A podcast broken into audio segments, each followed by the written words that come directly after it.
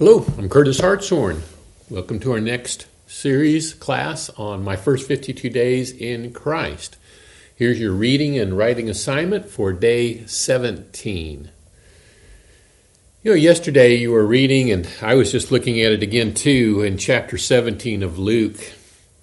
And Luke verse 17, verses 11 and following. And by the way, anytime you see an F in writing after a verse, we're going to put that up on the screen here for you.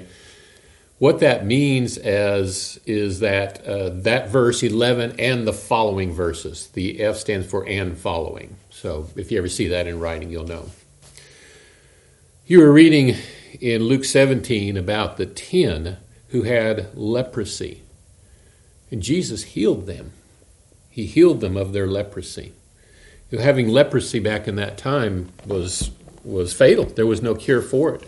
You just... You suffered apart from everybody else. This passage says they stood at a distance. Well, they had to. They had to stay completely away from people. They didn't want to spread the leprosy. And it was a very slow and painful way to die. And Jesus healed them of all that. But it says of the 10 of them, only one came back to thank him. That's just wrong, isn't it? For them to be healed of so much and be so ungrateful to not even come back and to tell Jesus, thank you so much for giving my life back, for freeing me. Of course, we've been healed of so much more than that, haven't we? Our sins have been forgiven, and Jesus has healed us with his cleansing blood.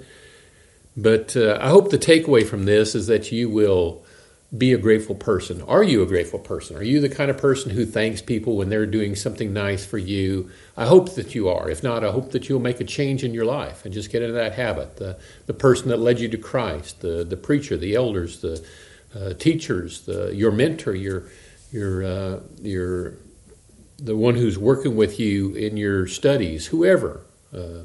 Make sure that you express your gratitude towards those who do things kindly for you. All right, let's get into our reading. So for day 17, you're going to be reading Luke 18 through 21. I want to remind you that if you see anything in this passage that you do not understand, write down the verse, write down what your question is so that you can talk to your discipling partner about that. So go ahead and do that at this time.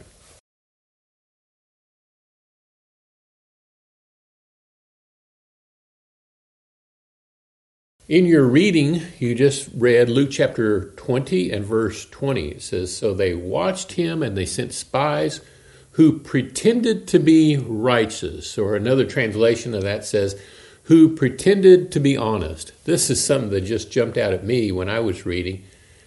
They pretended to be honest. You know, if you have to pretend to be honest, is that really honesty? Honesty is something you either are or you aren't. And so if you're pretending to be honest, then you're really not an honest person. So take a little time in your notes to write down a honest appraisal of your honesty. Are you an honest person? If we were to ask people around you, if you are an honest person, are you a person of your word? Are you a person who says, I'm going to be here, and you are? Or I'll be at such and such time, and you are. So can people trust what you say? Just take a little moment to kind of assess yourself and write that down in your notes. And after you're done with that, have an enjoyable day, and we will see you tomorrow.